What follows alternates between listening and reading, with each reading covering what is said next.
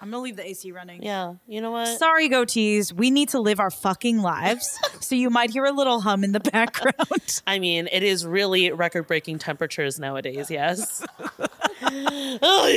One more breath into the crown of the head, through the nose, and release the anger you have towards the patriarchy.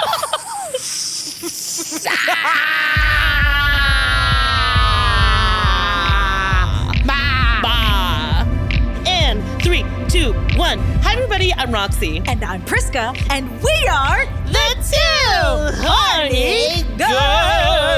Whoa, whoa, ah.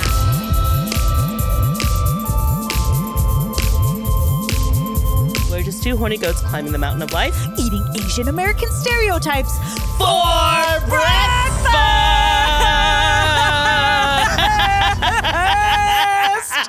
We're back, We missed you guys so much. We missed you so much. Like every day, we were texting each other, like, "Why aren't we potting?" Oh, because you're super busy. Okay, got it. But like literally, this year is a challenge, uh, darling. it's been a super challenge. It's like it's like I feel like every single year I'm like this is gonna be a good year, Yeah. and then it, I mean it still is a good year, but is life like an American Ninja Warrior course? Because I How feel resilient like, can you be? right? Like I feel like every obstacle, you're like, surely this must be the hardest fucking thing. Exactly. And now I feel like we're at the warped wall, and the warped wall was over, and now you're like having to climb things with just your arms, and like you know, I did not expect that. Like I No. thought, look, maybe we could keep a steady pace, like Yes. a marathon for like a few miles, but then uh, all of a sudden it's like going up the steep Ba, ba, ba, ba, ba, incline for like ten miles. like the cost of eggs, Yeah. which has finally come down. But like you know what I'm saying? It but was the like. struggle is real, y'all. so struggling. What? Where? What? Roxy? What is happening with uh, with your industry? What's Laughs- happening with your interesting laughs and mental B, Cackles? B cackle. I mean, I mean, as we all may have heard, if not already, Maybe the entertainment. then get out from under the rock you're living under. Which honestly, I'm honestly jealous that you're under a rock Yeah. because, like, Yeah. you know, the entertainment industry is falling apart Right. in the best way possible, but also in a terrifying way. And you haven't seen the last season of Succession, so I'm jealous of you. So yes, 100. percent I, I fully agree. What is going on with the fucking industry? Okay, so um WGA, the Writers Guild of America, which is our writers union, has Yes. been striking for two months ever Cute. since May 1st Love of that for them. 2023. All right. Jesus. May 1st or May 2nd, whatever. Don't quote me on that. However, um, just this past week, actually just last Friday, SAG AFTRA, which is our actors union, Yep.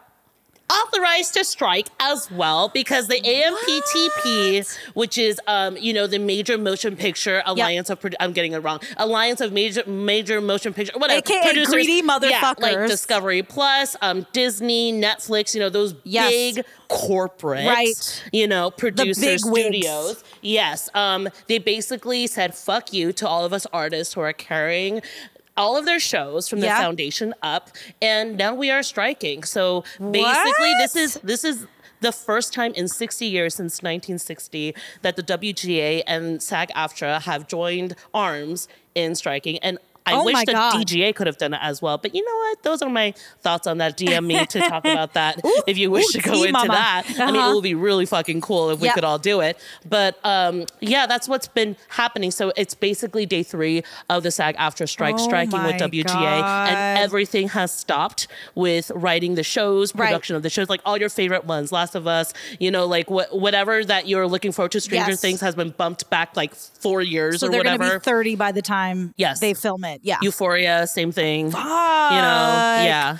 So, I mean, what does this mean for them to be striking together? Like, I- I've heard that, like, oh, they're striking together. This is the first time in however many years. But what does that actually mean? What does that mean for the industry? okay for the industry for me how i see it is Mm-hmm. that like i see that there's a war going on right and uh like ukraine's ukraine's war is really long but just just as an example um it's been two months Yeah. and we have both sides fighting and it's like neck to neck who's gonna fold first we saw that shitty ass deadline article about this exact un, unnamed exec who- i don't know if this was like a, a way of intimidation whatever the language was really quite fierce Sure. but basically it insinuated that they wanted to wait, Wait. and ice out people until they have no homes, no food, and that they're desperate to work again. Like Okay, literally. Like, how is that? How, what are they, what are they, like, you know, just to just to see what what their argument is. What are they seeing as the future of TV and film? AI. Fuckers. But also, Fran Drescher, yeah, our queen. our queen, Mama. Yes, Mama, she yes. is mother. The the gruff, the sexiest, gruffiest voice. Yes. Doing the most impassioned speech. Oh my God. If y'all haven't seen it, go watch it. Yes. But basically she put it in no better words that this is a moment for laborers. You know, this is across this is not just an issue with the entertainment industry. Mm-hmm. This is an issue across all labor industries that are fighting with this incoming technology Yes. that threatens to take all of our jobs. So if not now, when? Right? Right. So, okay, with AI, so for writers, I kind of understand they might feed a lot of episodes of CSI into AI and have it spit out a bunch of episodes. How does this also work with actors? Okay, so with okay, so there's basically been uh, a, a, a term that has been circulating the internet about Okay. one, what one of these examples could be. Okay. Right? So, for example, a background actor Yeah. could get offered two hundred dollars to get Okay. scanned. Sorry? Yeah, okay, that's not it. That, that's just the beginning, right? Okay, you scan your face, you scan your body, all right? But then they could use your image and likeness in perpetuity. What in the name of fucking James Yeah. Cameron are they talking about? So in perpetuity means, for those of you who don't know, forever and ever. So you get one payout of two hundred dollars, and What? then your face and the actors. It's all about their faces, like Yeah. and their body. That is their their product, their tool. Uh, yeah. And now you're just basically saying, well, jokes on you. Like Oh you don't, you don't like two hundred. Like, are you fucking like that? Is totally unacceptable. And it's and I'm just like so proud of like. WGA and like SAG AFTRA, like just totally taking up arms and fighting Yes. this fucking ridiculous, Oh my God. like situation that's happening. Exploitative. The- exactly, Inhumane, exploitative exactly, shit. exactly, and Wow. just it's just so unethical. It's like it's it's literally what like the, the all the work that we've done, all the business we've done together, collaboration. Like you need us, Yeah. you know. And they're just saying, "Oh, fuck you! Like I don't respect you at all. I'm just gonna run over you and then Right. ice you out." And like, yeah, we're just gonna use you for your image and likeness. Oh I mean, it is just so crazy. Like I came up Mm-hmm. um, during the time when streaming was just erupting. Yes. And I, as a young filmmaker, had no idea what these contracts looked like before I started getting real contracts. Right. And so I was sort of conditioned into thinking that, oh yeah, buyout fees are just normal. wow. You know, like this is just the world we live in. This is just what we have to accept, right? Like, buyouts essentially are you get paid a certain set amount, but it, it kind of X's out your ability to, to continue making money off that piece in the future, like through residuals. I mean, it's happening with the, it's been happening with the music industry as oh well. yeah, oh yeah. I You mean, you don't get you don't pay, get paid anything through music anymore either. So it's like Yeah, you know, it's like the whole royalties and residuals and like compensating the artist for success Yeah. is out the window. Meanwhile, you know, studio executives have started claiming producer credit. fuckers. You know, Seriously? executive producer credits. having done literally nothing, except bankroll of- it. Exactly. Fucking a. Yeah. So it, it's it's literally an insult. Like this entire situation, this entire like n- deal negotiating, fucking bullshit ass fucking shit. Yeah. Is just like completely taking a pile of dog shit and Yeah. smearing it in our faces when we've been carrying the industry for all of this time it's been alive. they're trying to just literally just fuck everyone over. Yeah. Okay, and I don't want to anyone to mistake. Like, I, I I don't think that what's happening with the writers is any better or worse than what's happening with SAG-AFTRA. Like WGA, No, they're- it's- AMC-PTP is- is it's fighting both everybody of them. over. Yeah, Yes. exactly. And it's like it, it's just more easy to understand what they're trying to fight with uh, with the WGA, but it's it's it's a little more um, complex what's happening with with SAG-AFTRA, or it's like it, it's new territory. It's brand new territory. But I mean, they're talking about like, because you're saying how it translates, right? Yeah. Like, yes, we can understand the writing, you know, chat GPT, like writing a script, right? And now though. they're thinking, oh, let's just scan your face and mocap it for Right. literally anything we need. Like, there have been actors that have been sharing their stories where they're like, oh, I came onto this job and they scammed my face for this Right. one game. And then a year later, I saw my likeness on another character in another game. Shut the fuck up. Just like stamp and Completely repeat. unaware. Yeah. Oh my! And what's okay? What's crazy is like, uh, you know, I'm a I'm a Thirty Rock fan. Um, you know, maybe not Tina Fey in this day and age, but like back then, you know, um, I'm a big Thirty Rock fan. And uh, they had jokes about Seinfeld vision back in the day, and it was like basically they had they owned the rights to Seinfeld's image, and uh, they could legally insert Seinfeld into whatever show they wanted to. So it was a joke that they would like insert him into like CSI. They would insert him into a hospital, whatever procedural drama. Um, and I think at the time it was like, ha ha, how funny because we didn't have the tech that could back that up. But the concept and the desire, the, the greed behind that has always been there. Yes. To be able to basically use someone's likeness Yes. uh, without their full consent and or with their consent as a buyout but without the without the need for their consent from uh, uh, occasion to occasion Right. uh, and now it's like literally the tech is caught up to the point where this is a reality and a- and a very likely possibility if these strikes don't go the way we want them to which is terrifying. It's Fuck. terrifying. I mean, it, you know, I feel excited. I feel proud, but Yeah. at the same time, there is that fear that is still instilled in there with Yes. like these billionaires, Right. You know, sitting on top of all this money, being like, "Ha ha, you people and Yep. your crazy needs. Like, you know, Priska and I were having lunch earlier and we are just talking about like everything that's been happening recently, Yeah. like with the submersible billionaires and like, Jeez. you know, what Bob Iger was talking about, like his fucking stupid ass response to this whole thing. Mm-hmm. Fucker. And like how disconnected, psycho- psychologically disconnected they are Right. from being a human being. right i mean obviously we've talked before on the show we think being a billionaire is essentially unethical Right. like from beginning to end there's no way you can slice it where we would be like "Oh, okay Eh, like there's no need to be that rich Right. but on top of that like you're so distanced and and bubble wrapped from the actual world and you don't like you have no concept of what a standard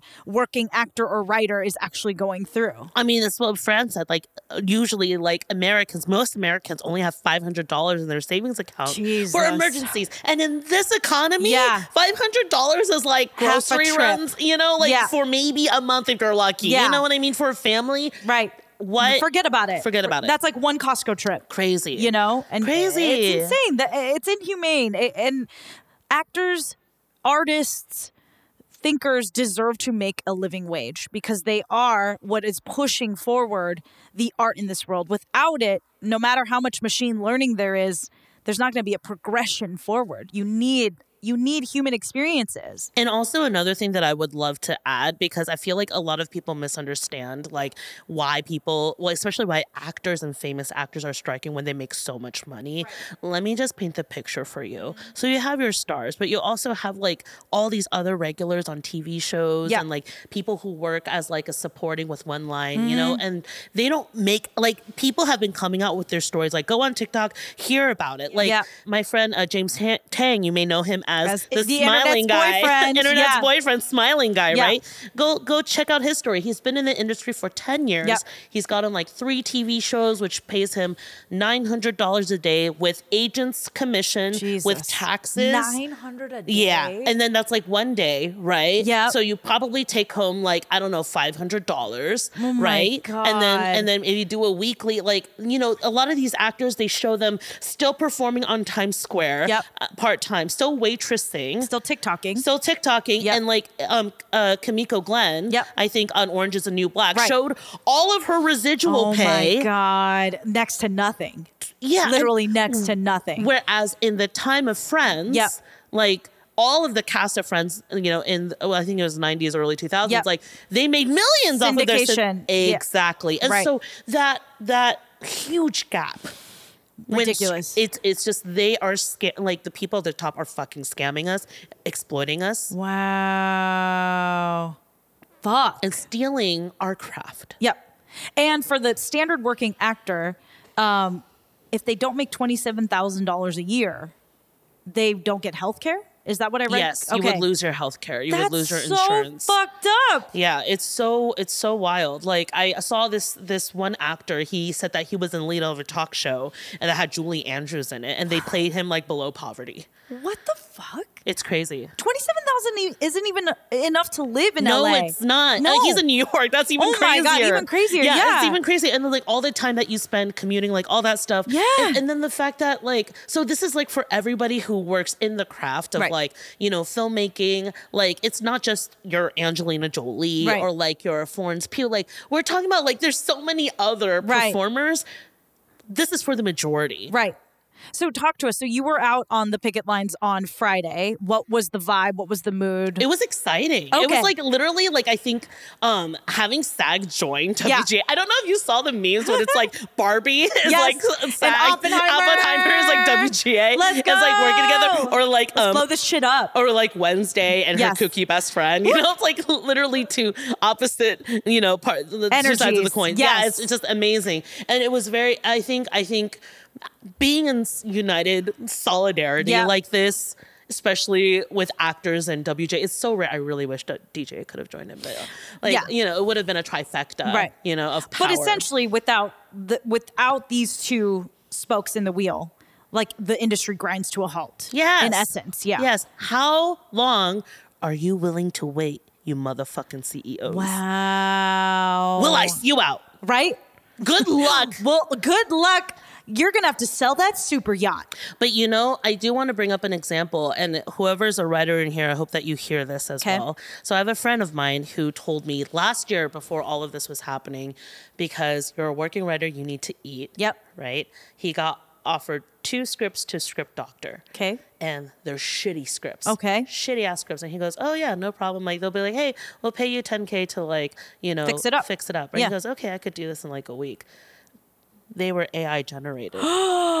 Did he know that? No. Oh, fuck. He found out after the fact.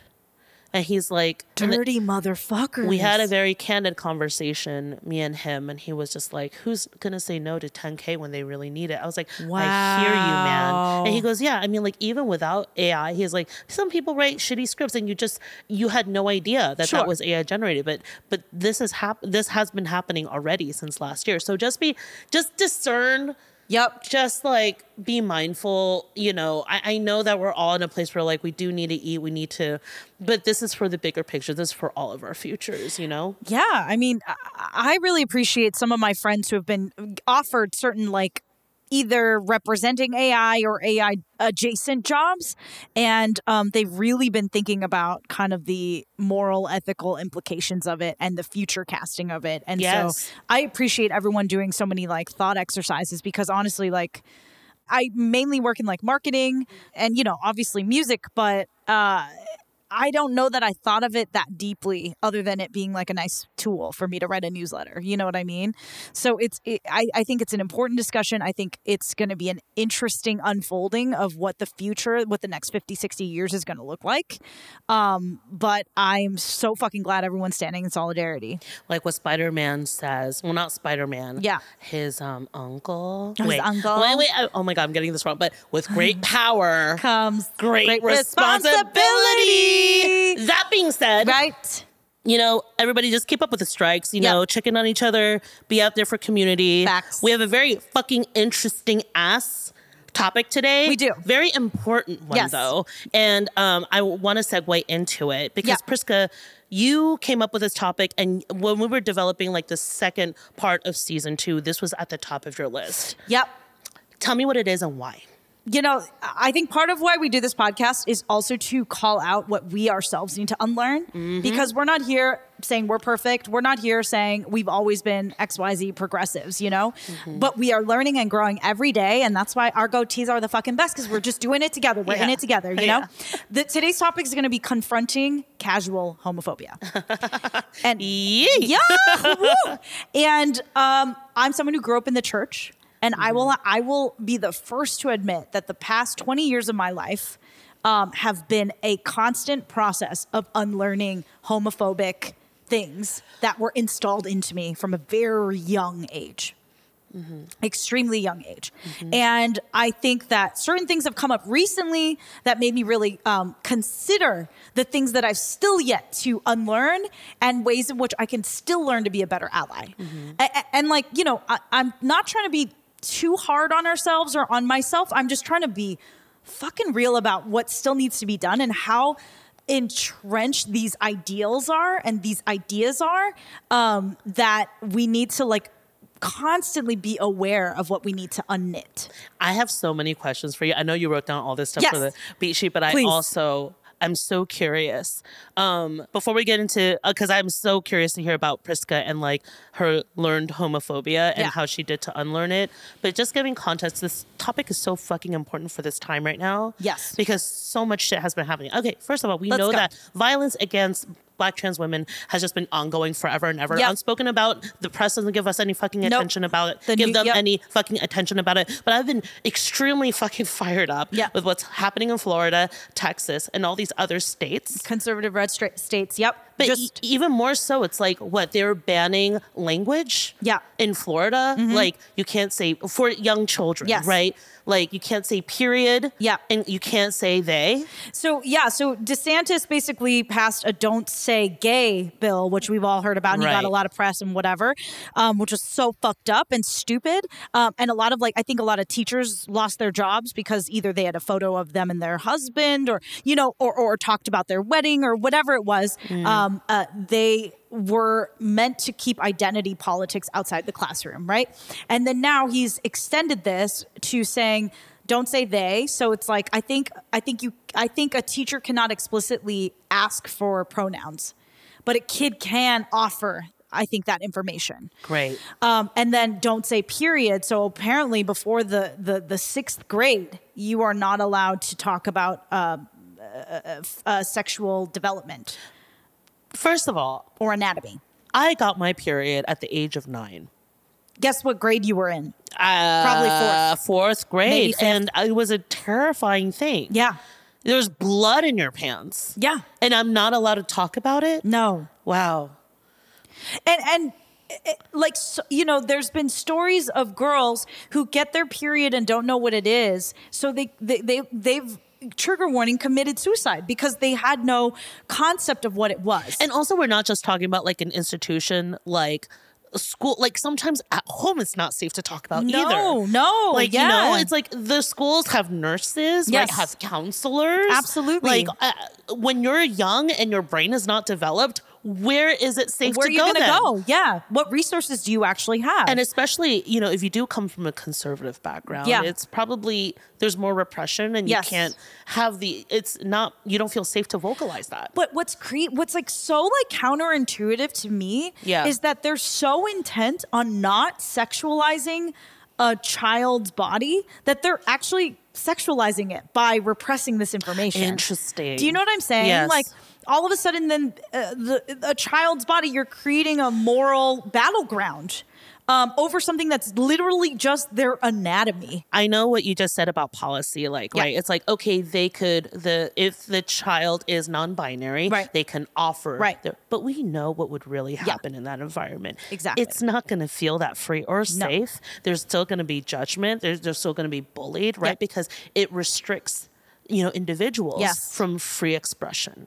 Exact and it creates it creates the culture it, it, it defines what the culture will be mm-hmm. by cutting off certain discussions by cutting off the naming of something you're defining where the culture is going to go towards Exactly. You're controlling it. You're Yeah. controlling the outcome. So it's like, I know that they present it this way in terms of policy, but we all know Yeah. what that environment will be like. And I feel like that feeds into this topic Right. so readily because you grew up going back again to Yep. that church upbringing. And so my question is to you is, so did your family have any queer people? Like they, they, how did they perpetuate this notion? Right. In a way, was it like upfront or was it nuanced? Like, what was that like? you know I, I do have queer folks in my family and i don't want to tell my cousins stories but i do have two queer cousins and i think that it was a really difficult time to be queer and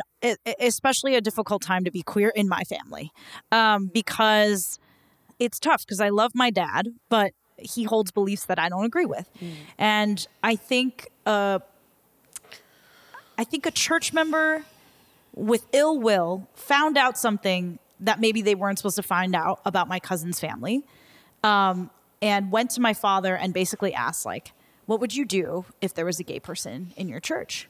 And my dad love him, but his response was to say, and this is very emblematic of his viewpoints, is like, "Oh, God would never do that to me. God, God would never let that happen." This is before my dad knew. Um, my family, I think, to everyone's credit, has really grown, and I think having queer people in our family has really pushed a lot of us to go beyond our prejudices and really see it for being people and not something to just be afraid of. It sucks that that had to be the thing to push it, but sometimes experiencing it and having it in your family and and having it having people you love be queer is sometimes the best educator. Can I ask how they taught you and your sisters to see queer people before that moment Yeah. happened? It's a great question. It was basically looked at the way I was taught it was that it was an abomination and that it was against nature. Um, and I Abomination's remember a strong word. It very. And I one of the first like arguments I had, the, the early early arguments I had with church authority figures. Um, this person was a, a teacher. Um, like a basically Friday night teacher, kind of like a Sunday school teacher, but just on Friday. okay. and um, I just kept asking her, and I was like, well, a sin is a sin, right? And if you're saved and your name is written in the Lamb's Book of Life, which is like what your name gets written in, in when you, you know, whatever, uh, convert, uh, really accept Jesus as your savior and, you know, all that.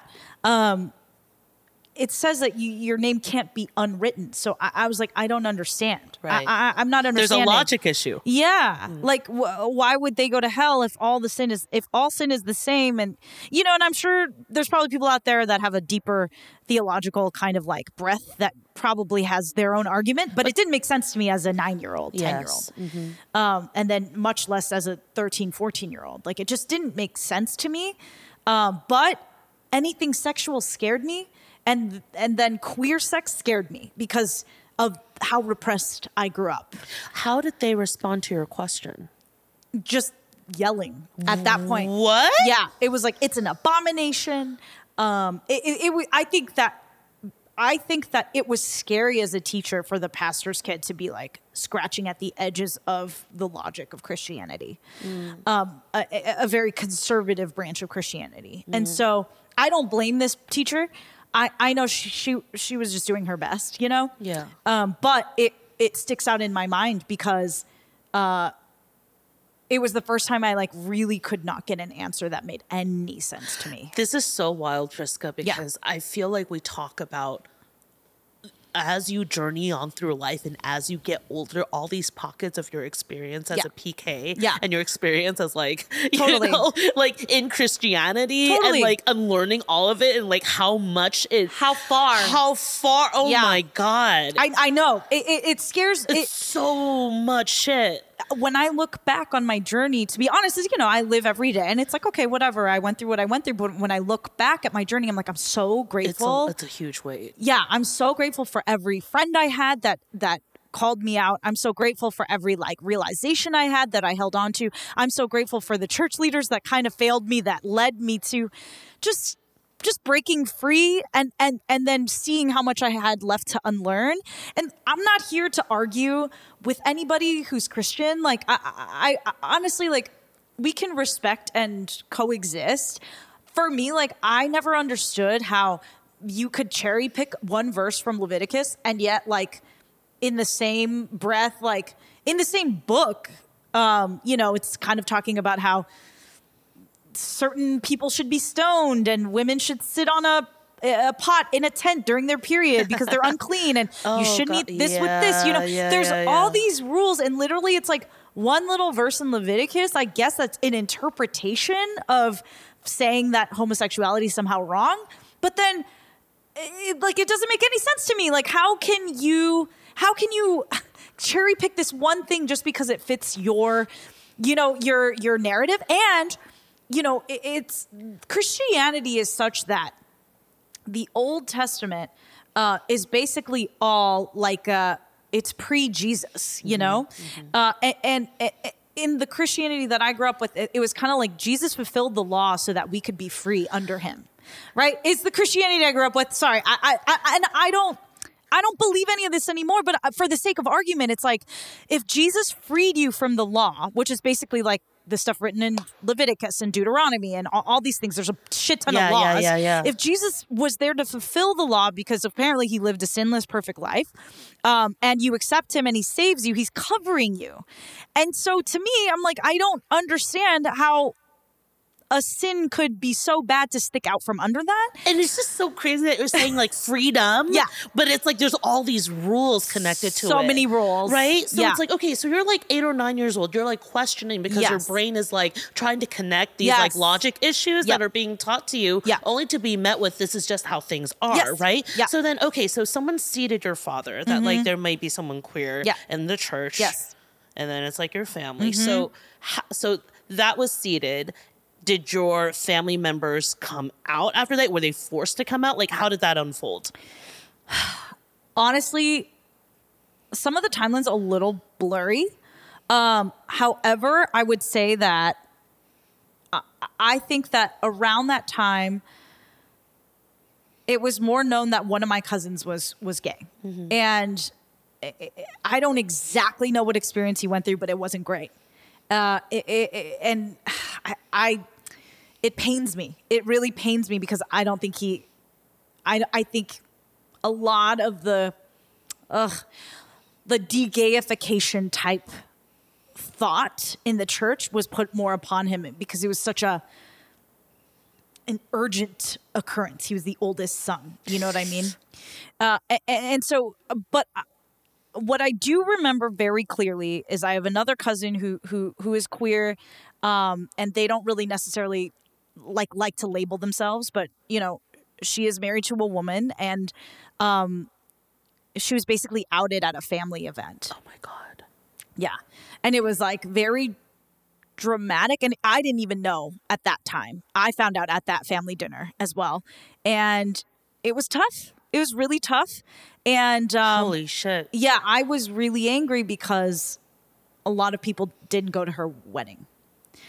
And so for me and my sisters, I was like, we are 100% absolutely going, even though at the time I was still not 100% sure where I stood on my Christianity and stuff. Like, I was like, it doesn't matter because we love Olivia. And like, um, that was kind of one of the first times that I made like a deliberate stand that I supported. Um, you know, Because you love her. I love her. And yeah, I was questioning a lot of things, but it didn't matter to me because I was like, she's she's my cousin, you know? Did you have gay friends outside?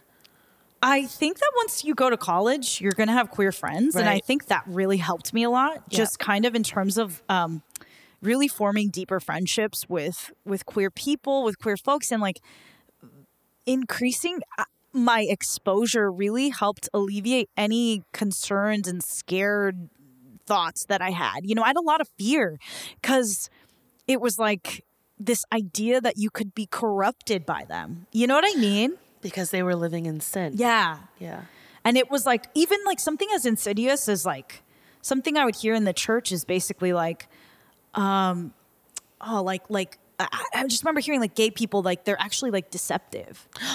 Like it was just like this seed of like they're not being truly who they are and they're living in sin. So they're like they they even as friends they're like they can deceive you and Or stuff like also that. the narrative of like, oh, they're just doing that for attention. Like, Yeah. why do you have to be that flamboyant? Exactly. You know, guys are not like that. Real men are not like that. It- all of All all, of of, that, it, yeah. all of it. And honestly, like I I grew up in a you know Chinese Christian church, Taiwanese Christian church.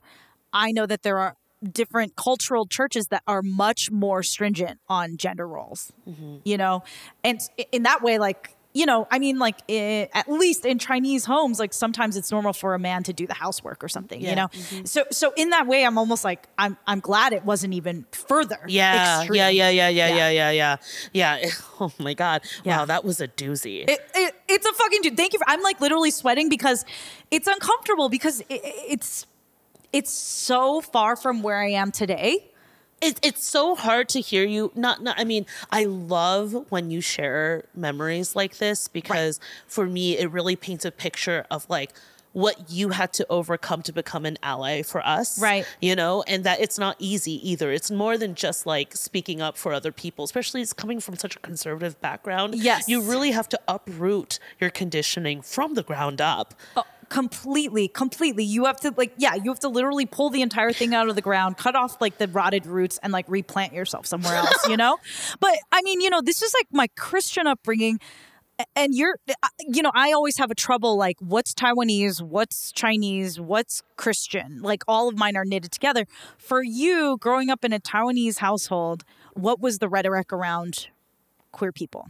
I would say that when I first came to the United States, and even like growing up, my parents are Democrats, mm-hmm. but they have some conservative beliefs. Yeah. and um, you know, I I I love them. And they probably won't acknowledge this now, but they were mm-hmm. homophobic. Mm-hmm. And in some essences still are. You know, there's still dis- mm. levels of discomfort, you know? Like Yeah. I don't know how my parents would be around a drag queen. Right. You know? Yeah. Um, so I think like growing up, um, my mom would say things like, um, 他怎么那么娘? You know, why why is he so girly? Or like 不男不女, not Yeah. man or woman. 他这样子不能，他是男的还是女的? Is he male? Or, But in a are they- derogatory way. Very derogatory. Yeah. Very very much like um, they're not normal. They're right? distrustful almost. Mm. Exactly. And like, yes, uh, even though I didn't come from such an intense religious background, I also was, I, I had internalized homophobia as well, you know? Yeah. And like um, anything that's queer, that is strange or, ordin- or not ordinary was seen as like sinful or dangerous. Dangerous. Or potentially, yeah, just like will corrupt you. Again, it's like we don't need that religious background. It's like somehow in these like more conservative spaces, Yep. communities in general, Yeah. it's like these thoughts and ideologies naturally form that culture. Yeah. You know? And so it, it was weird because like I've always felt really, I've always been kind of fruity, you know? Right. it's like, it's like Xena Warrior Princess and Gabrielle was Yeah. just like, my 12 year old was just like, oh my God, A ding, ding, ding. Like, Your I vagina's just like, ding, ding, ding, I was just like, I was just like, this is awesome. Yeah. You know, Yeah. like Wonder Woman, like all of that. Like I've always, I've always, that's how I first knew, you know, that I was a little bit fruity. Yeah. And, um, and then like, of course, like, Love that being- we're like reclaiming that word. I love, I, I'm obsessed with that. I, I love I love the word fruit. um, but yeah, it's like but then I started like um people who are more nyang flamboyant Yeah. or like all of that. It's like something strange, alien, Right. and also just not normal and like associated with lots of sex, which Yes. is bad. Yes. Right. And also lots of drugs. Yep. And also AIDS. oh yeah, yeah, yeah. Because we were kind of growing up at the very tail end of the AIDS crisis. So like, you know, of course my mom was the person I spent the most time with. Yeah. And, you know, she was just feeding what she was intaking as well and whatever information she was getting from like people talking to her. But it's like, oh, like they have a lot of disease. oh shit. Yeah, actually, that's ringing. That's ringing so many bells. Like I'm sure you also went through that. as well. I'm sure that's part of the narrative as like, well. dangerous. It's dangerous. It's like don't hang around with those people because by association you will become slutty, Yeah. diseased, and sinful as well. I And- thought all my gay friends would. I was sad. I was sad. I thought they were gonna die. You, you know what I mean? Because Yeah. of all the, the the AIDS. Yeah, bringing it back. Like it, it seemed like a like a horrible thing to happen to people that I cared about. also the the ongoing narrative about like young asian women Yeah. is that we're supposed to be like model minorities Right. straight a's Okay. really straight laced play piano violin Yes. you know we're just so pure Right. Yeah. to Yeah. be Yeah. any kind of fruity Yeah. would be bad terrifying. terrifying and also it's a disgrace so then you're fighting Shit. your fruitiness Yeah. you know for so fucking long that it, you begin to hate the fruit Right. so, I mean, when did you realize you were ripening fruit? and when did you learn to to hide that in front of your family? God. I remembered like remember like in season one we had a discussion about queerness. Yes. And um, I was talking about how I still f- see myself with a man and getting married Mm-hmm. because I don't want to disappoint my parents because and then you were just like Roxy, but you have to authentically live as yourself. Yeah. And then I'm like, I don't know, like I, I feel like I've disappointed them in every single way. You know, like remember? Fuck, yes. remember this? And Four now- years ago, and us. now- Wow. Four years ago, us, and now I'm just like, you know what? Like, I don't give a fuck anymore. Like, Yeah. they need to work on their own shit, Yep. and then I'll just be responsible and accountable for my shit. Like love know? them, but I have to live my life. I feel like, I feel like to answer your question, like I've always been. I feel like other people could see my gayness like way before I could, like Yeah, you. yeah. Um, like through the TV, Xena Warrior Princess was like, "Yep, she's clearly gay. I'm clear. We gotta I keep love- making content, guys. I guys." love Chun Yeah. Li and Street Fighter. loved Cammy. Like I just was upset. I never Pure liked fruit. the guys. Yeah. Yeah. I mean, uh, granted, I mean, of course, my partner's a, a man, but like uh, he's the only man. Like everybody else can go fuck Yeah, themselves. but, exactly. like, um, and then I'm just And obsessed with women. boy, too, and Oh, I love- him. I I, love. love him. Um, but yeah, I think to I wish I could be that person that said I knew at an early age and I expressed authentically at an early age, but the truth is I wasn't. Mm-hmm. And uh, this question goes back to me too about Yeah. allyship because Yeah. like uh, as a per uh, you know as a queer person it's like um when you have internalized homophobia Mm-hmm. Yeah.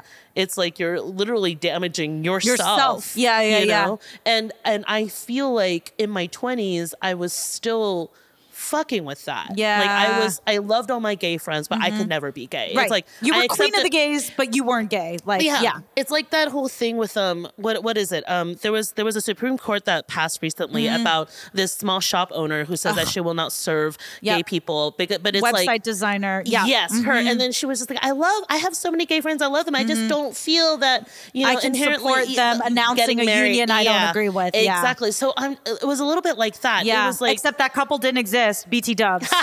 oh, Yeah. fucking bullshit. It's That- all performative. yeah. It's yeah. all performative. It was just a toe in the water. They were just figuring yeah, stuff like out. if you truly have friends Yeah. that are close to you like that, like you wouldn't want You change. Exactly. Yeah. And so it was it was sort of this thing where, you know, I I was a little bit afraid of fruity but then again, like in, in high school, my first love, Drew, Yeah. I know you're listening. Yeah. You know, turned out to be gay. Like literally all the men I've dated turned out to be gay. Like there has not been like someone that was really connected with me that was like heterosexual. like they all turned out to be fruity. um and I love that. Now I Queer loving fucking queers. I love that now. Yeah. Like now I champion that Yes. notion. But know. at the time, it like bruised ego it a little did, bit. yeah, because I'm just like, gosh, why can't I just Yeah. have a heteronormative relationship? Exactly, Like, exactly. why not? Right. Um, and so yeah, I think like maybe I started the cusping in my 30s Yeah. actually. Wow. Where I became really unapologetic about who I am, Yep. Mm-hmm. who I'm interested, who I love, who I'm willing to wait for, like all of this stuff, and like the spectrums of romantic love or platonic love, Yes. right? And then I think like you know being in this poly relationship for almost four years has really freed me. Wow. So like oh gosh, it's like yeah, it's like the freedom against Yes. laws. This is really what it is. You know? And it's interesting that even as you're saying this, I'm like, I feel that, you know, I think for some some people, like coming out is a very kind of more like binary process. Like they weren't out and they they're, now they're out. But I feel like with you, it's just been a fluid coming out. The I past love it. Decade, yeah, Uh, yeah, and I just oh gosh, I, I I hear this all the time. Yeah. you know, from our peers as well. The- Whether it is whether it's sexuality or work or Yeah. personal goals, it's like I regret. I wish I did this earlier, but I'm like,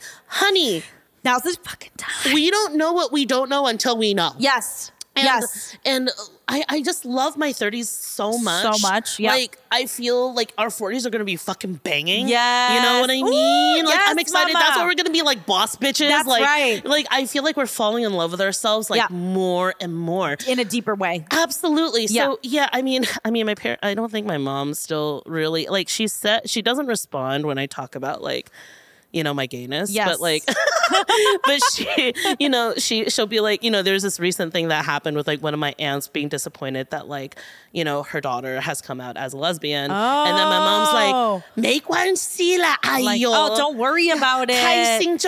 As long as she's happy, it's fine. But then my mom and I was like, oh, that's great, mom, that you're so supportive. She's like, yeah, we have other people in our family like that too, and I was like so excited she was gonna mention me, and she's like, oh, you know, like Xiang and.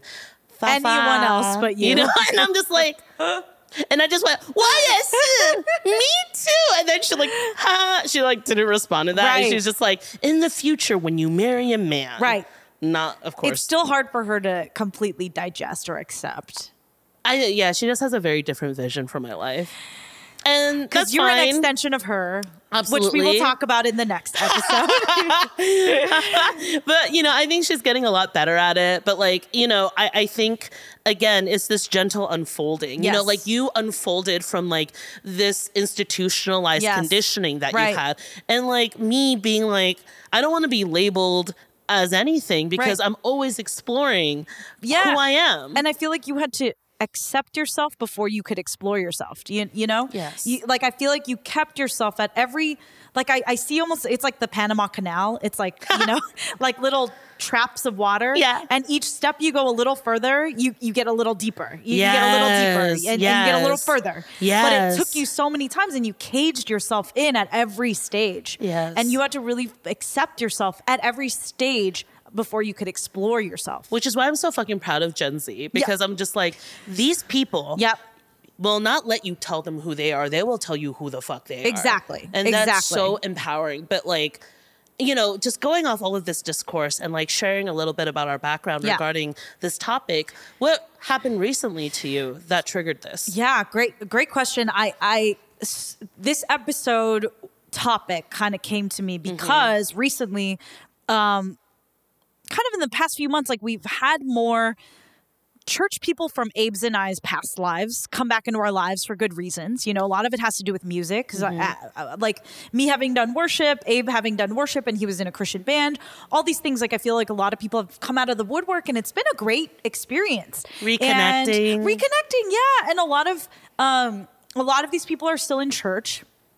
And honestly, it was like kind of a little little bit dicey at first for me to reset my boundaries of like, um, you know, because like the word maybe like the word rebuke was thrown around. Like I, I rebuke you for not whatever, you know. And I'm Oh, like, okay. oh, actually, like uh, I do not ascribe to this anymore. So I appreciate it and I respect you. Do people actually use that in a sentence like Oh, that? 100%. Oh, wow. It- It's like a church. It's Oh, very it's a church thing. Yeah. Okay, got it. And it's out of love, and it's usually someone older, and they're kind of like saying, like, kind of like rebuking you is kind of like being like saying, like, these are ways in which you've fallen out of line, and out of love, I'm like realigning you or like refocusing you to Jesus type of thing, right? Mm-hmm. Um, and so like so interesting. I know, and it's weird because I'll share my viewpoints or philosophy on the world, and I was met with like, "Oh, I just want to rebuke that of you." I think I was talking about grief or something, Right. Um, and I was like, "Oh, actually, I, I don't ascribe to this Right, anymore," good, you know. good for you. And I felt eh, eh, honestly, I felt a little shaky about it inside, but it came out like you know pretty good. That's growth, Pretty honey. good. Yeah. That's growth. And how do they respond to that? Um, they're like, uh, mostly they're, oh, okay. Like, you know, I, I, I, I don't think that anyone has ever, I think the friends that I'm still friends with are actually on the very progressive side. Oh, good. Like good, in good, their good. churches, in their institutions, they're like on the very progressive side. That's good. There's not a lot of other people that, you know. However, big, however, big caveat. All of a sudden, these jokes were being told again that I was like, oh my God, I completely forgot these jokes were being told. A lot of them were just like casually homophobic. Like, uh, even like the term, like, oh, that's so gay. Right? Which already is like, okay, like, I get it. You're Gen X. Maybe you didn't get the memo, but no one's saying that anymore. You know, the 90s called, they want their term back. Can Like- you paint the picture a little bit of how that joke ended up happening, or do you remember? So I, I'll take it back a little bit. Back Yeah. when I was in college, I was in kind of more of like a Korean American group. Mm-hmm. A lot of us were very repressed. A lot of us were very horny. Everyone's horny, but they're repressed, right? They're holy and horny, holy and horny. Um, but to kind of like release some sexual energy, a lot of the men they can't touch women, so they're kind of like all literally humping each other the whole day. Like Oh my god, they Yeah. did in college. They did, yeah. They dry humped each other. Oh my God, yeah. Like, as a joke. as a uh, totally like as oh my a god, joke. UCI Asian guys, come on, speak Yeah. up. I know you guys didn't own up to it. So one hundred percent, like, b- and, and in the church, No, it was they say even no homo, no homo. No homo all No the homo. time. Yeah, mm-hmm. all these like casually homophobic jokes because they can't get their sexual energies out Oh, in any other what way. it was. Yeah.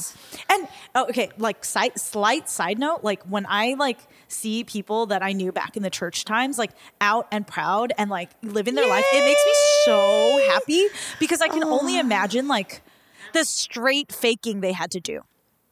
I can only imagine. Yeah. But um, you know, all of a sudden it was like maybe Abe would say something and they'd be like, "Oh, that's really gay, bro."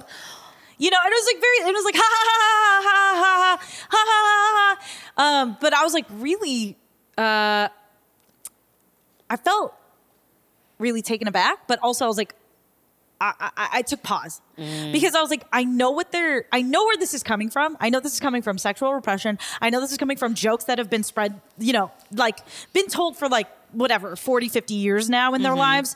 um like i know that they are good people and they're actually really progressive and they actually have a lot of queer friends. I know that they have kids that they're actually teaching a lot of tolerance and like openness to. So it, it's like i have all this knowledge and yet this language is being spoken in my home and i don't want to i'm I, I don't I, I personally, I understand if other people feel differently. I personally don't want to just be like, shut the fuck up. You don't speak that way in my house. Uh, I want to be respectful. And also, it's like it's such a moment, right? Like everyone's like laughing because it's supposed to be like a response to a joke, to a jokey Yes. thing, and then like ev- there's a vibe, and you don't want to be a vibe killer, right? And I don't I I don't want to be so close-minded towards them. You know, I, I don't want to be True. shutting down a conversation. I want to create opportunities for discussion, for dialogue, for to insert a gentle boundary, to insert not so gentle boundaries. Um, but I was in a quandary because I didn't quite know what to say. Because there's two things, right? It's like a there could have been one way where you just like, oh yeah, we all laugh. Yeah. And then in a in a moment when everyone's mingling and having drinks, you pull that person aside Right. and have a discussion with them. B Yeah. is Yeah. do you just shut it down Right. In front of everybody? Exactly. What yeah. do- so what would did you do? Would have done? Uh, so I haven't done much yet. Um, I've pushed back in my own very gentle ways, but now I I had a discussion.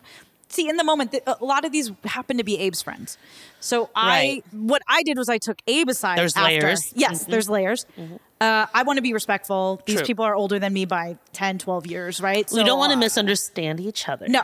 Yes. Um, and I don't want to. I don't want anyone to have to be on the defense because then you're not really teaching something. You're just, you know, creating. I don't know, like a no one wants to look lack of freedom. stupid Yeah. like in a group of people. Yeah. Exactly. So I took Abe aside and I'm like, hey, oh, like we know we discussed it after, and I was like, hey, I no longer want to allow that language in my home, and I know that they didn't mean anything bad by it, but I also want to set a precedent that this is not okay. And like to be really honest with our listeners, like I.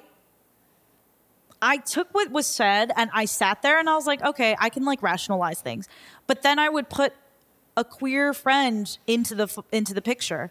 And again, this is a space with no queer people, and I'm sure these people speak differently in front of queer people, and that's also upsetting a little bit, right? Because that's like what's being said about us when no one is present. Exactly. So I pictured one of my queer friends being there, having to laugh at the joke because they would, um, and having to just take it and and realizing that that's one conversation for me, but it's thousands of conversations that they've even been privy, either been privy to or excluded from. Right? It's one or the other. And so I was. I felt like Kevin would have had a very witty com- comeback. Oh, like, the 100%. moment. Yeah. Like, must have been so under the skin that your Yes. friend wouldn't even know that it's a punch. exactly exactly Yeah. so i think we're going to take a little breaky break but i want to discuss in part two how we can move forward because this is a quandary that i have and honestly it's a quandary i'm still moving through Mm-hmm. and deciding how to how to establish these things um, but goatees if this is something like you've faced before or maybe this is something that you you you know you have an opinion about please write us at, And, yeah, and also this is not just relating to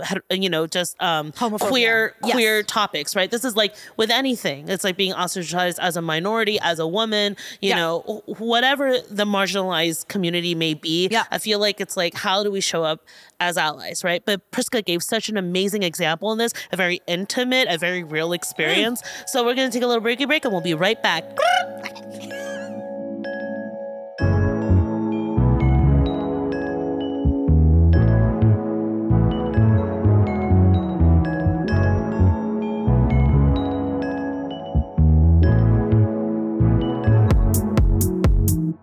If you're ever nodding along while listening to Two Horny Goats, we that. We totally get that we might not always agree on everything, but we're aimed at approaching each conversation with as much safety, balance, and compassion as we can. If you're enjoying this pod, please share it with a friend. Share it over lunch. Share it while you're in the car together. Share it when you don't want to talk. Just listen to us so that we completely infiltrate your mind, body, and soul. We love you.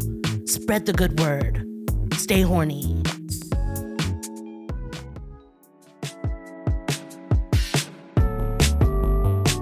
Always been a thick girl, mm-hmm. right? I think I think this is in my genetic makeup mm-hmm. because I've never been skinny. I had to constantly apologize for taking up space. Hi, goatees! Thanks for tuning in. Last season, we did an episode about fat phobia and binge eating. If you haven't heard it yet, this is a great one to play during your commute this week. And if I'm being completely honest with you all, I had friends, I've seen memes, I've seen it in TV shows where people are like, yeah, I turned to food for comfort. I never understood it. Until I got Ashland and I started to turn to food for comfort. It was the only pleasure center in my brain that I knew how to fire up. In all our years of friendship, these were things we never talked about because we either didn't know how to start the conversation or we just didn't feel comfortable sharing yet. And then my mom used to do this thing. Everything that I ate, she would observe, she would monitor. Mm. And I remembered um, sometimes she'll let me chew the food but spit it out. So I, at least I could taste it. Now that I really think back on it, it was a terrible time. We hope you take a listen. Head to twohornygoats.com slash episodes slash fatphobia to listen now, or find the episode on Spotify and iTunes. Okay, now back to the show. Wow, shit, shit's getting real, Rox. I'm so proud of you, Priska, because I feel like, um, like I didn't grow up religious, and I don't know, I know like nothing about Christianity, and then like you became Right. my friend, Yeah. and then I feel like I've dove so deep in like, like this reckoning that you've had as a person, like really breaking through the concrete Right. in terms of all the work that you had to do to like find your own path, find Yeah. your own mindset, your own voice, and how to speak up for others who are your friends. Like, Yeah. it's not easy. No, it's a process, but you know, as a it, it, it is a process and I'm very proud of it and I know that it comes with layers and I feel like every time it's like um it's like stripping paint off the walls Yeah. like every time you get one you're like great but then you realize there's more layers underneath to to continue stripping and so like honestly like I I don't know that I was a very I don't even know that I was fully an ally until like my mid 20s and I don't think I became a, a vocal ally until maybe my early 30s to be honest. I love talking about allyship because it does mean a little bit something a little bit different to everybody. Fair. So, what does it mean to you? Ooh, What does allyship mean to you? I feel like it is making the plight and the fight your own. Mm-hmm. Um, although obviously knowing that you're you're privileged and you're not going through that, Mm-hmm. um, but like literally getting, uh, putting yourself putting yourself in the shoes and fighting like hell. Like you know what I mean Mm-hmm. for the rights, for the voices, for the positioning of whatever marginalized group. And I think one of the one of the things that helped me become a better ally. Again, I, maybe it's because I'm a kind of myopic, one perspective person, but like when the Atlanta shootings happened, I don't know, this is like recent, but I remember seeing all the non Asians post about it.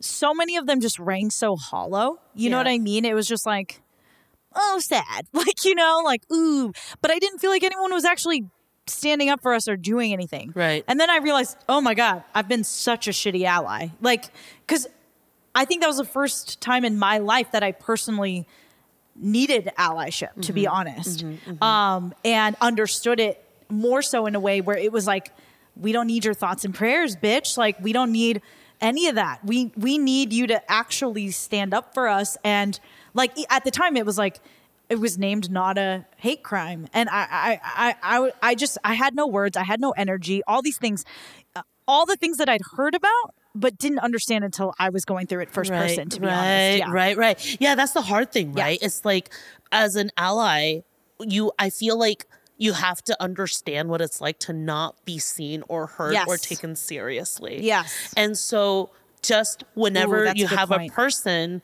who is outnumbered, Yeah. just whatever similar similar experience you have Yeah. had with that, amplify that. Right. By like a hundred. Yeah. You know? And I, I also have to call out, like, I appreciate you appreciating my journey because it's a group that is that harbors so many homophobic thoughts intention, intentions rhetoric like like for you to be so accepting of that i think is i am so grateful for your graciousness Uh-huh. because like it's so it could be very easy for for both of us to feel a little defensive, but I don't because we're really trying to share with each other. it's, you know, it's it's tough. I um I recently did a panel uh, for Pride Voices with A and E, and there was a drag queen on there, Latina. She's amazing, also from Jersey, and she. Yes. talked about like how it's important.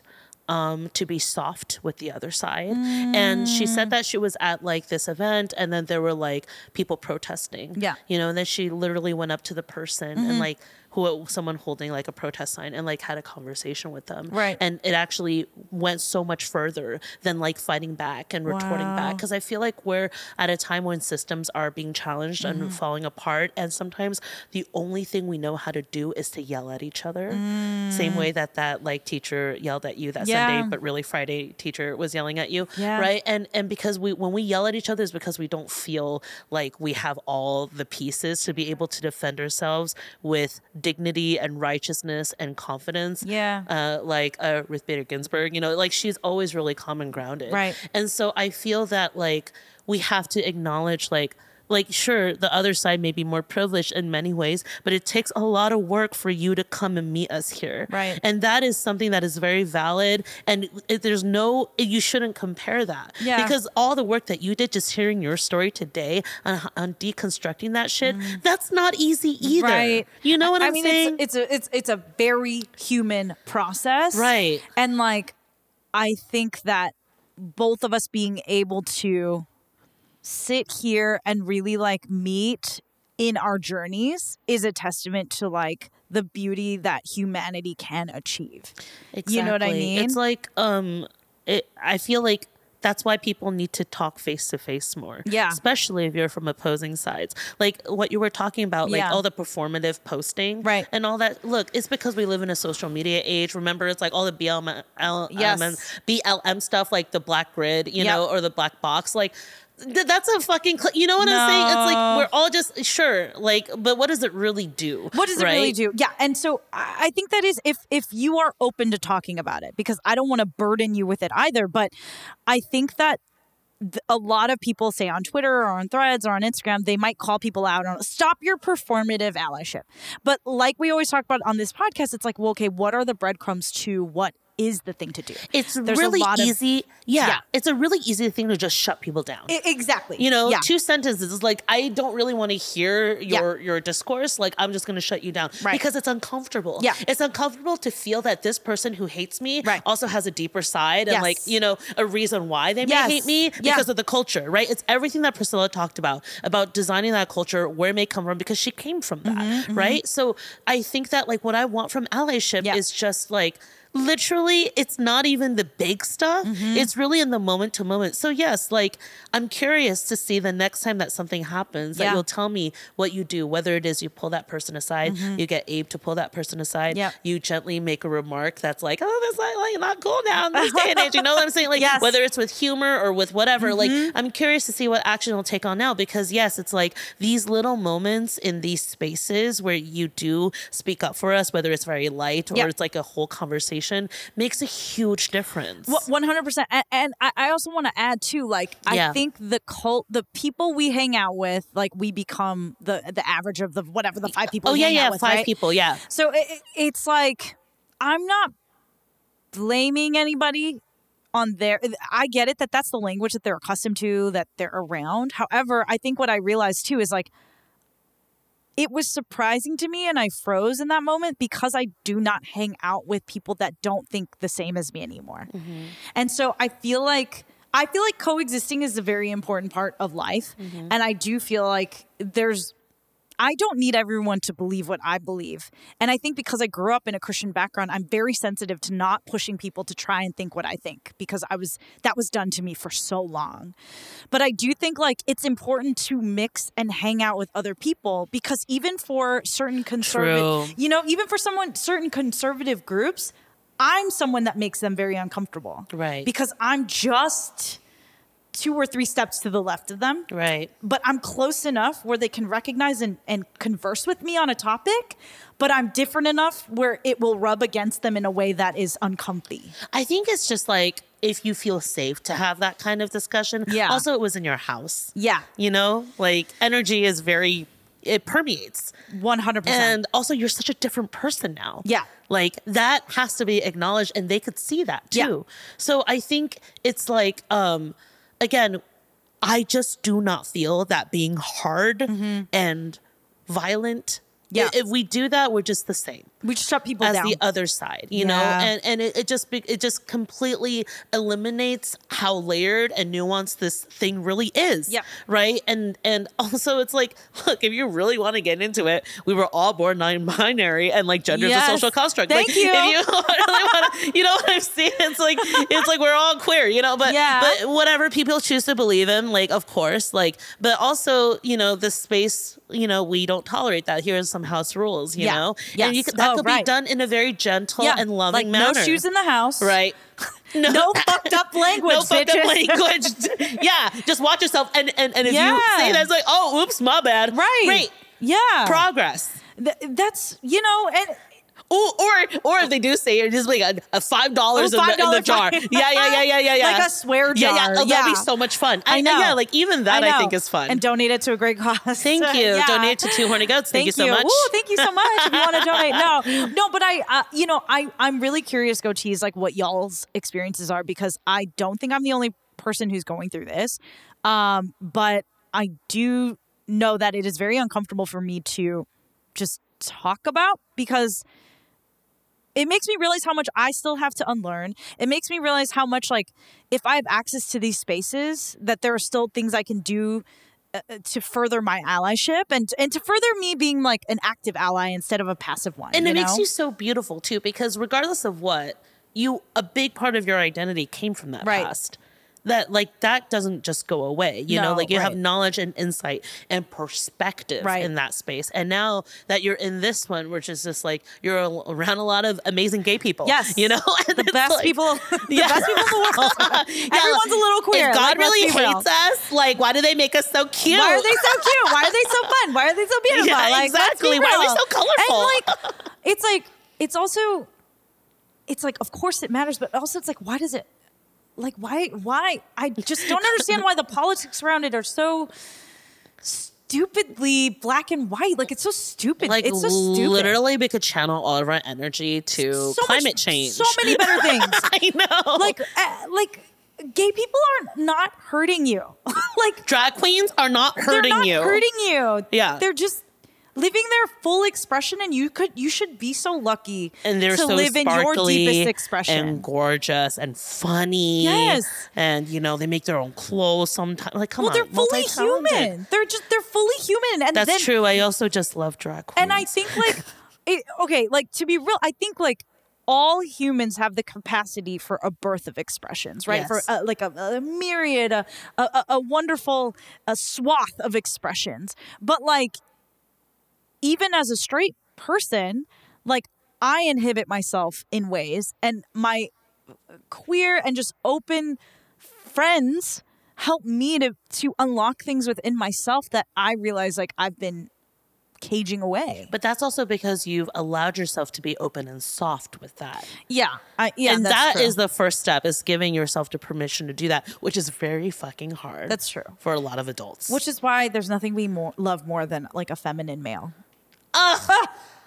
Come on, say it louder for the people Like, in the in touch with his feelings? Like deconstruct the patriarchy. Thank you. Oh no, they got a little nail polish on their fingers. I feel like that's so hot. I know. Me too. I think it's so hot. I think it's so. Uh, I feel like anything that makes you rock your expression and exploration is a fucking sexy thing. 100%. Regardless of gender. Yeah. Yeah, and I just want to. I genuinely want to shout out my nephew. I I, I don't know. I, I'm just super proud of him. We went to his eighth grade graduation, and there was a sermon given. They go to a Christian school. There was a sermon given, and it was basically against like all the trans and uh, gay pride stuff at Target. And um, I literally was sweating and squirming in my seat because I was like, what the fuck? And Abe's like, hey, we're just here for him. So let's just get through it and get through the graduation. Oh, man. And he came up to us after and was like, so that was really weird, right? And we're like, thank you. Like, Yeah. I, you know, I, I, I just appreciated it because he had such a cogent argument in his mind against, like in debate uh, with the speaker, you know? And I was like, okay, I, I, I knew I had hope for this next generation, but I have so much hope because even this kid who's, you know, raised in a Christian household, goes to a Christian school, um, he's thinking for himself. And I'm really proud of him. That's because they he sees the cracks in it just the way you did when Mm. you were eight. You know.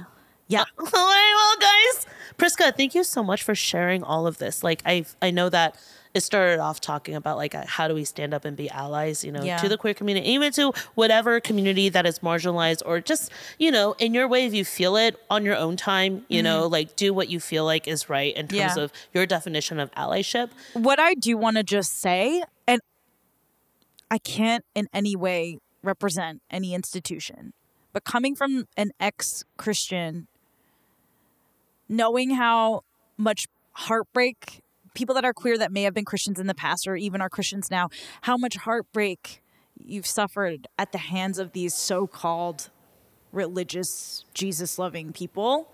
Mm. I'm so sorry for what you've been through. I'm so sorry. I- I'm genuinely like, it's one of the things that keeps me up at night, that really upsets me.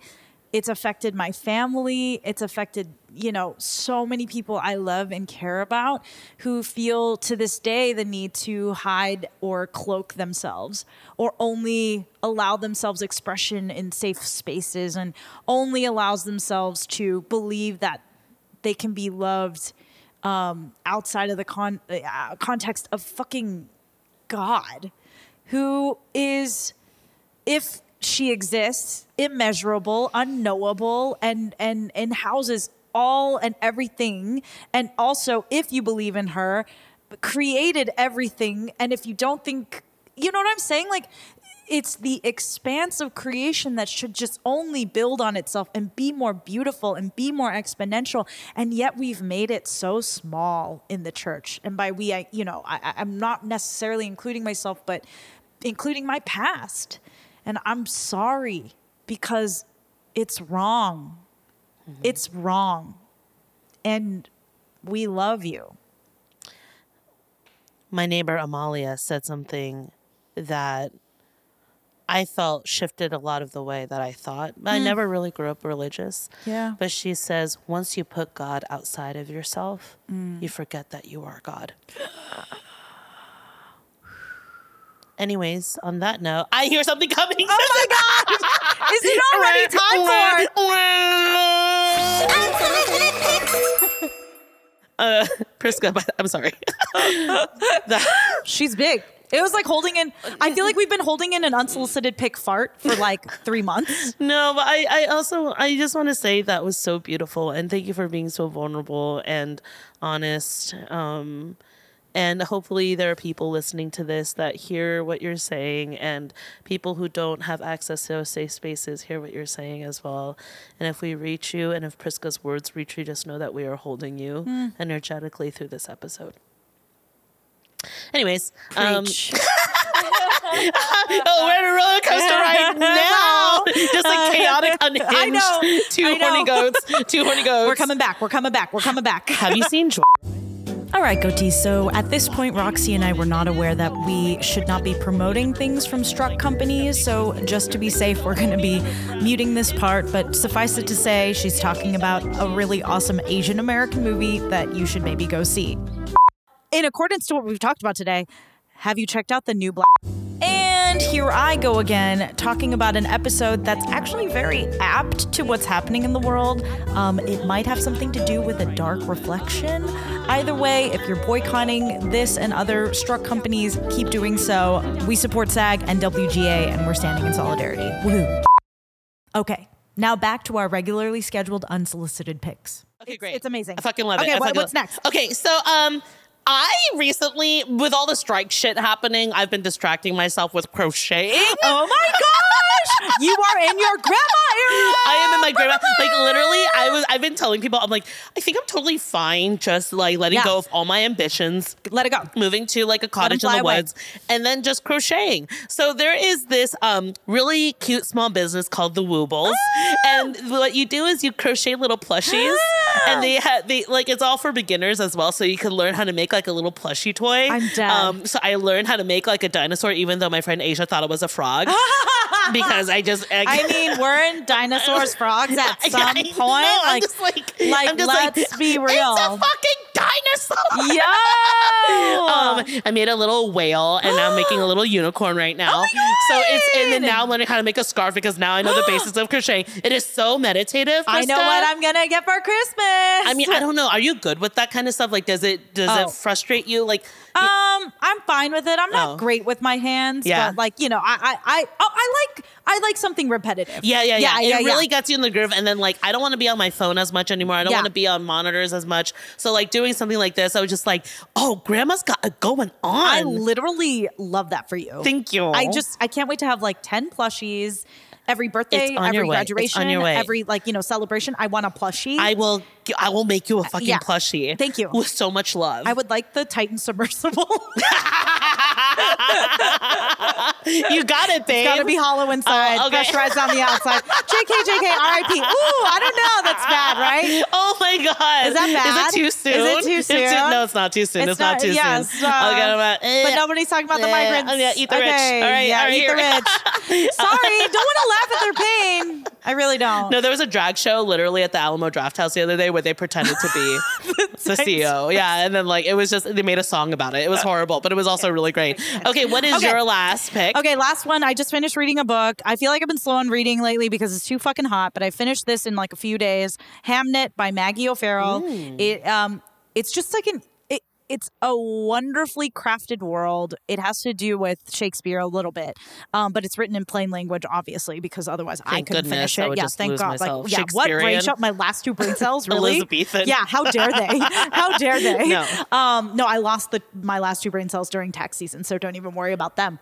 Um, but this is it's a good book. It's an easy read. It's about Shakespeare's son and uh, his wife. Yeah, it's Is- great. Is his name Hamnet? Yeah, because apparently Hamnet and Hamlet used to be interchangeable names. Oh. Yeah, and it has to do with like the plague, and you're kind of like you know thrust into 15th century E- uh, England. Whoa. And yeah, it's it's interesting. It's fun. The main character, she's so like just well written and and just interesting and fascinating, and it's a little bit magical. Uh, ma- magical realism a little Yeah, bit, yeah, which I yeah. love, like a little Yeah. like Allende kind of vibes, you know. I love it. So it's really good. It's really fun. It's an easy read, and uh, and she wrote another book as well, um, something about Shakespeare's wife. I I, I got to pick that up. We as well. all need a little escapism nowadays with Just all a this little. heat and like the institutions crumbling down. Just everything falling you around know, upon and then us. all this stupid Supreme Court, you know, legislation happening. You know, we just need a we just need a little we need a little joy in our lives. a little joy in our lives. well, we've got to go go go watch some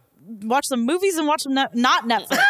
We gotta gotta go pirate some shit. yeah, we're gonna share more passwords. Love it. you know what I'm saying? Love it, love Let's it. share all the passwords. Uh, My Netflix password is Cillian Murphy hangs dong! Exclamation point because you got to be safe. That's Capital C on the Cillian. Murphy. well, y'all, we love you guys. We So love much. all of you. Goatees, thank you for being here with us for the second half of our season. We're so excited to be back. We're doing it. We're, going all it. We're in. going. And remember, uh, if you like what you're hearing, make sure to click on the donate button to donate. support Thank us. you. Thank you. It's a hard year. Well, Uh, until then, have a horny week. our lovely goatees. And remember, Stay horny.